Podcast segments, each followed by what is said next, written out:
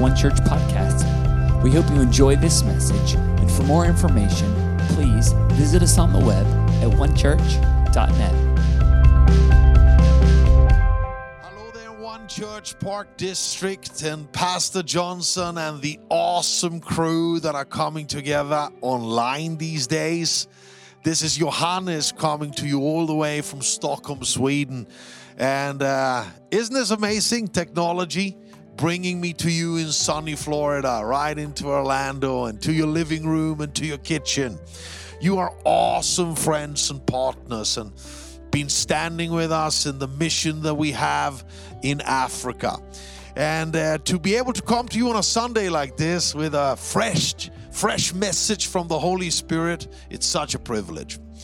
Today, I'd like to talk with you under the title of The Wrestling Match. You see, we all have a wrestling match that we have to go through in life. Um, they are different, they come in different forms, they come at different times, but from time to time we have to wrestle. We know though that our wrestling match is a fixed fight. Jesus Christ, 2,000 years ago on the cross of Calvary, won the ultimate victory, cried out, It is finished, and uh, that's absolutely true.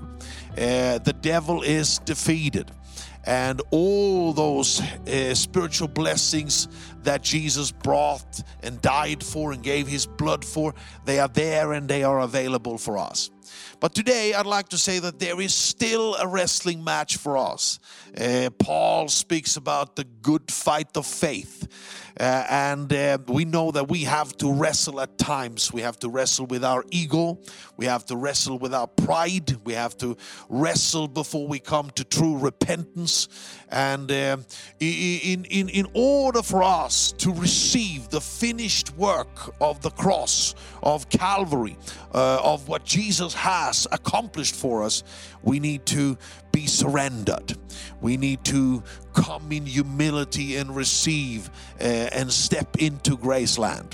So I'd like to greet you from Matthew's Gospel, chapter 6, where Jesus teaches us. Uh, uh, in uh, how to pray, he says, Your kingdom come, your will be done. And isn't that our prayer? Your kingdom come, not my kingdom, and your will be done instead of my will. It is about coming in line with His call for our lives, isn't it? Me, myself, and Maria, we have been called to Africa. We are serving God down in Africa. And uh, the perfect will of God is our home. My spiritual dad, Reinhard Bonnke, always said that when you are in the will of God, you're home and you come into an ease. Not everything is perfect uh, in the in the will of God, uh, even though you are in the perfect will. Things can happen there. Persecution, we can lose loved ones and we can go through hardships. But I tell you this there is no place to be like in the will of God. Um, John's Gospel, chapter 21, tells us the story about uh, when Peter had left after the death and the resurrection and went back to fishing. Jesus had called him from fishing to fish now men. Uh, but he's coming back to the Sea of Galilee and he restores Peter into ministry after his betrayal of Jesus. And we read there that uh, Jesus says to Peter, and I'm quoting here from John's Gospel, chapter 21, verse 18 Very truly I tell you, when you were younger, you dressed yourself and went where you wanted. But when you are old, you will stretch out your hands, and someone else will dress you and lead you where you do not want to go. and I think it's, of course, a, a very, very good. Uh, uh, parable and a, and a picture about how it is growing old. I mean, when you are young, you're free, and when you're getting older, maybe even coming into handicapped and you're dependent on other people to take care of you, uh, you are stretching out your hands, and other people are dressing you and telling you where you should go and what you should do. But it's the same about being in the will of God. Uh, when I was young, I did whatever I wanted. I was a hitchhiker and a backpacker throughout Europe, and I wasn't living for God. I didn't grow up Christian. But then I, I, I, met with Jesus Christ and he, he captured my heart and he, I got fascinated by him and his personality and I fell in love with him and I received his forgiveness and grace and salvation. And, and, and, and now when the years go by, I feel more and more like Peter. I feel I'm stretching out my hands to be dressed by you. Lead me to places where I don't want to go because I'm your servant. I have bowed myself to your will. Uh, Paul says in the book of Acts that I'm bound in the Spirit, and bound in the Spirit, I travel to Jerusalem. And we need to experience that real freedom of being submitted to the will of God. That's true freedom. Freedom is not just doing whatever you want and follow your career, your own career plans and visions and uh, work for your own success, houses and cars and status. No, no, no, no. Uh, freedom is not just doing the vacation in the Bahamas. You see, freedom is to be submitted to the will of God, being in the perfect will of God. And that's why we sometimes have to go through wrestling matches. And uh, I call the sermon today, and I believe this is a Holy Spirit message to all of you there in Orlando, Florida the wrestling match. You see, I'm going to take you to a wrestling match in the Bible, and we are going to the first book of the Bible, Genesis. And we are going to read from the 32nd chapter. And I would believe that this is a messianic prophecy, even though it is about one of the patriarchs. You know, Abraham, Isaac, and Jacob, but this is a story about Jacob, one of those early patriarchs, one of those forefathers uh, to the Jewish people. And, and we read here that um, he had been, uh, you know, uh, betraying his brother, stealing his birthright from Esau, his twin brother. He had been running for his life, and now he had been serving for over 20 years for his father in law Laban for two wives and and uh, also uh, he had received a lot of sons there and God had in a way blessed him or should we say he had accumulated a lot of things by his own hard work and the blessings of God. But there's more to this. He's now going home. His father has passed, and he once fooled his father when he was half blind and old for the blessing that actually belonged to his brother. And he had fooled his brother of the birthrights and, and so on. But now this man is returning home. He's going back home to Israel to meet with his brother, try to seek reconciliation. And he's coming back with his sheep, his cattle, his goats, his, his cows. And he's been blessed and he's coming back with his wives and his sons. And he says that during this march back home, to go back home to his home country, he comes to a place where he meets with God on earth or as many believe, the messianic uh, appearance here. This might be Jesus or the angel of the Lord that is wrestling with Jacob in the night. And we read from Genesis chapter 32 and verse 22. That night, Jacob got up and took his two wives and his two female servants and his 11 sons, and he crossed the ford of the Jabbok. After he had sent them across the stream, he sent over all his possessions. So Jacob was left alone, and a man wrestled with him until daybreak. When the man saw that he could not overpower him, he touched the socket of Jacob's hip, so that his hip was wrenched. And as he wrestled with the man, the, the, the hip was out of place. And the man said, let me go, for it is daybreak. But Jacob replied, I will not let you go unless you bless me. And the man asked him, What is your name? And Jacob answered, Jacob. And the man said, Your name will no longer be Jacob, but Israel, because you have struggled with God and with humans and have overcome. But Jacob said, Please tell me your name. and he replied, Why do you ask for my name? And then he blessed him there. So Jacob called the place Peniel, saying, It is because I saw God face to face, and yet my life was spared. So the sun rose, verse 31 says, and uh, the sun rose above him, and he passed Peniel, and he was limping because of his hip. All right, this is an amazing story actually that tells something not just about Jacob the patriarch and his wrestling match in the night, but it also says something about you and me and our life down here under the sun. you see, no matter if we have received salvation, restoration through Jesus Christ, no matter if we have come in and have now access into Graceland through faith and all the finished work of Jesus is ours, and we know uh, it is a fixed fight, we still have to go through a wrestling match. So, what is it that we wrestle? But I've already mentioned that sometimes we have to wrestle our own ego, we have to wrestle pride we have to wrestle my will instead of God's. We want to do things. We have a head that is sometimes so much bigger uh, than the voice of the Spirit in our hearts. And sometimes we just have to come to that place where we wrestle with God.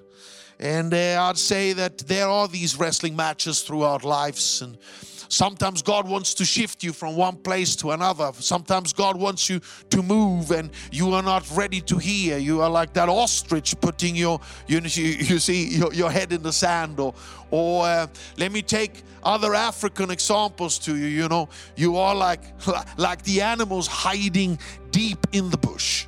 And uh, I, I like to say to you that you can't be a Jonah forever. Sometimes you need to come up on deck and you need to acknowledge that you are the reason for the storm. Sometimes it is not the devil fighting you, it is not people fighting you, it is God wrestling with you because He wants to bring you to a better place. God is for you, God is on your side. But you see, sometimes you don't know your own good and you don't know what you need in life. And that's why the Holy Spirit comes in and He starts to wrestle with you. And as I've been praying for all of you sweet and wonderful partners there in Orlando, I've been seeing this wrestling match going on. God wants to take many of you to the next level. God wants to bless you and take you to another place. God wants you to make a career change. God wants you to leave an old job and go to a new job. God wants you to quit something and start educating yourself for the next. God wants to move you from one place to another. God wants to do something in your life, but you are resisting.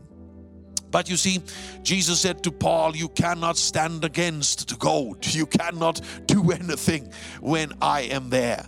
When Jesus comes to wrestle you, all you can do is to surrender to his perfect will. Let me speak out of my own experience. Sometimes he, he has called me to a city where I don't want to go preach, or He's called me to a place where I don't want to go. He's asked me to plant a church. I'm a pastor. You might be a businessman. I'm a pastor. You might be a nurse or a carpenter or a taxi driver. But I'm telling you, whatever it is and whoever you are, we still have those wrestling matches because we all want to be in the perfect will of God. And in order for us to be in the perfect will of God, we sometimes have to go through these these wrestling matches. When, uh, when we read this story, we see that the crucial turnaround, or should we say the game changer in the story, was when he confessed who he was. He realized, I cannot fight God. He realized Jesus or the angel of the Lord was so much stronger. And he knew that if he would see the face, he would die. But he was desperate and he came to that place where we all need to come. You see, if if you don't bless me, what is my life worth? If you don't bring me to the next level, why should I even be around? If your hand is not upon my life, what is my life worth? If I'm not living with purpose, why should I work as a slave day in and day out?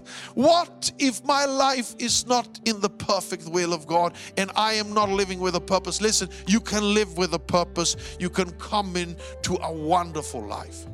But then you need to confess who you are. And for Jacob, that was crucial. He had to say, I am Jacob Jacob means the one that holds his brother's heel. You know, he was a twin brother and he, he came out holding his brother Esau's heel. But Jacob also means uh, cheater or liar or manipulator. And he had to confess to God during this wrestling match in order to have the victory I am the cheater, I am the manipulator, I am a big fake. I have tried to bless myself, but I've not seen your hand in my life to that extent that I know I can have. I have been living with ego and pride, and I've tried to make a way for myself. I fooled my father, I fooled my brother. This is who I am. I'm Jacob. Sometimes it's so good to surrender. I surrendered the first time when I was 19, going on 20, coming to rehab at Teen Challenge. That's the first time I said, God, I need you. Help me. And then throughout my life, I've been coming to these places again and again when it seems like I was at a dead end and there was no way forward, and it was like I was locked on every side. And I realized it's not the devil I'm fighting now, it's God that wants to bring me to another level. It's God that wants me to bring me to bring me into something brand new.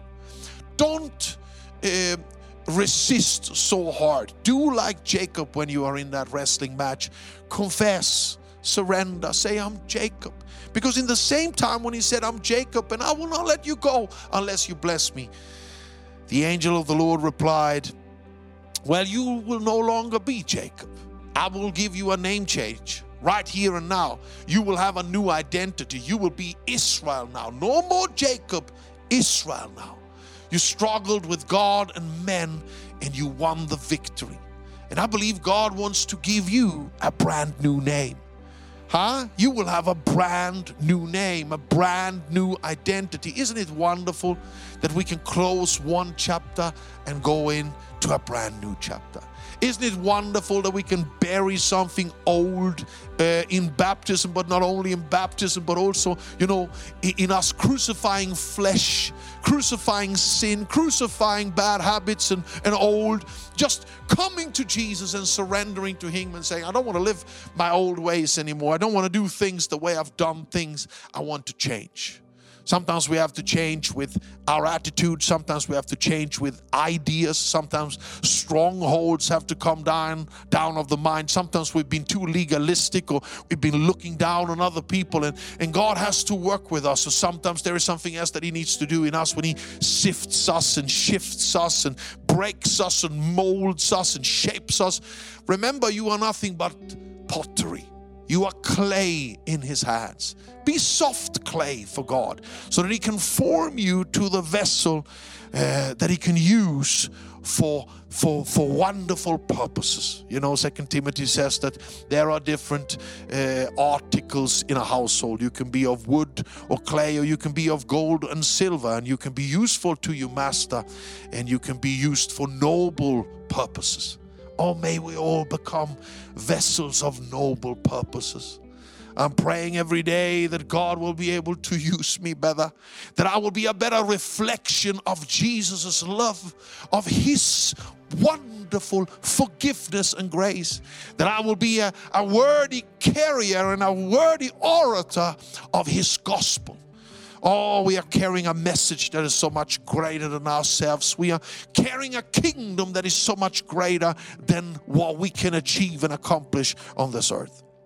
Today I'm praying for all of you, and I'm, and I'm believing that many of you will have a surrendering moment a moment in front of your computer, a moment in front of your television set where you bow down and say, My name is, and then you confess manipulator, cheater, uh, whatever, hypocrite, and you just pour out your heart to Him, and He's going to give you a brand new name. Maybe you will come out limping. But it will be a beautiful limp.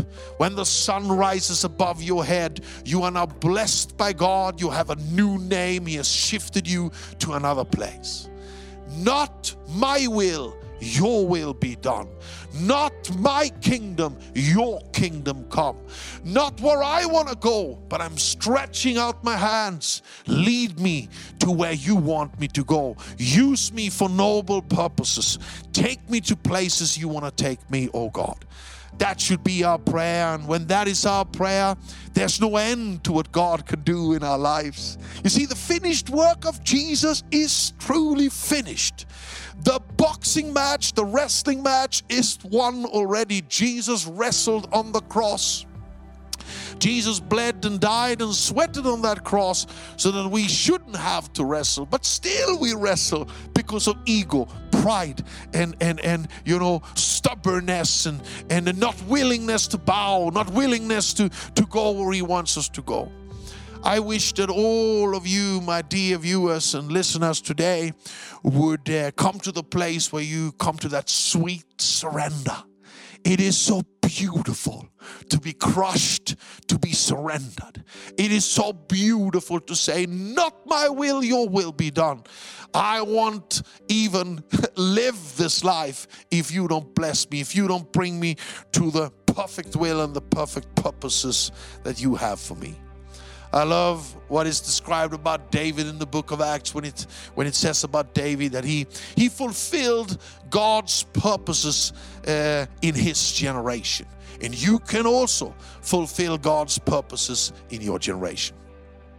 This goes for so many areas in our lives. I never forget this woman that wanted to be baptized in the Holy Spirit, but she had heard the Pentecostal stories and the charismatic stories about people making a fool of themselves, you know, and crying and screaming and shaking. And she was asking the Lord, please, Lord, come to me like a like a like a beautiful uh, you know stream come like a breeze to me uh, come in my home when i'm alone and I just want to be baptized in the Holy Spirit. I just want to be clothed with your power for ministry. I want to pray in tongues. I want to flow in the gifts of the Spirit. But please don't embarrass me. I always say, don't pray such prayers. Please don't pray such prayers. Because God is God and you're a human being. And uh, you see, sometimes our, our pride just needs to be broken. And this woman was in the local grocery store uh, in the refrigerator looking for meat when the Holy Spirit fell upon her and she got her answer of prayer. The meat was going all direction. We can say she was in the flesh, but she ended up in the spirit.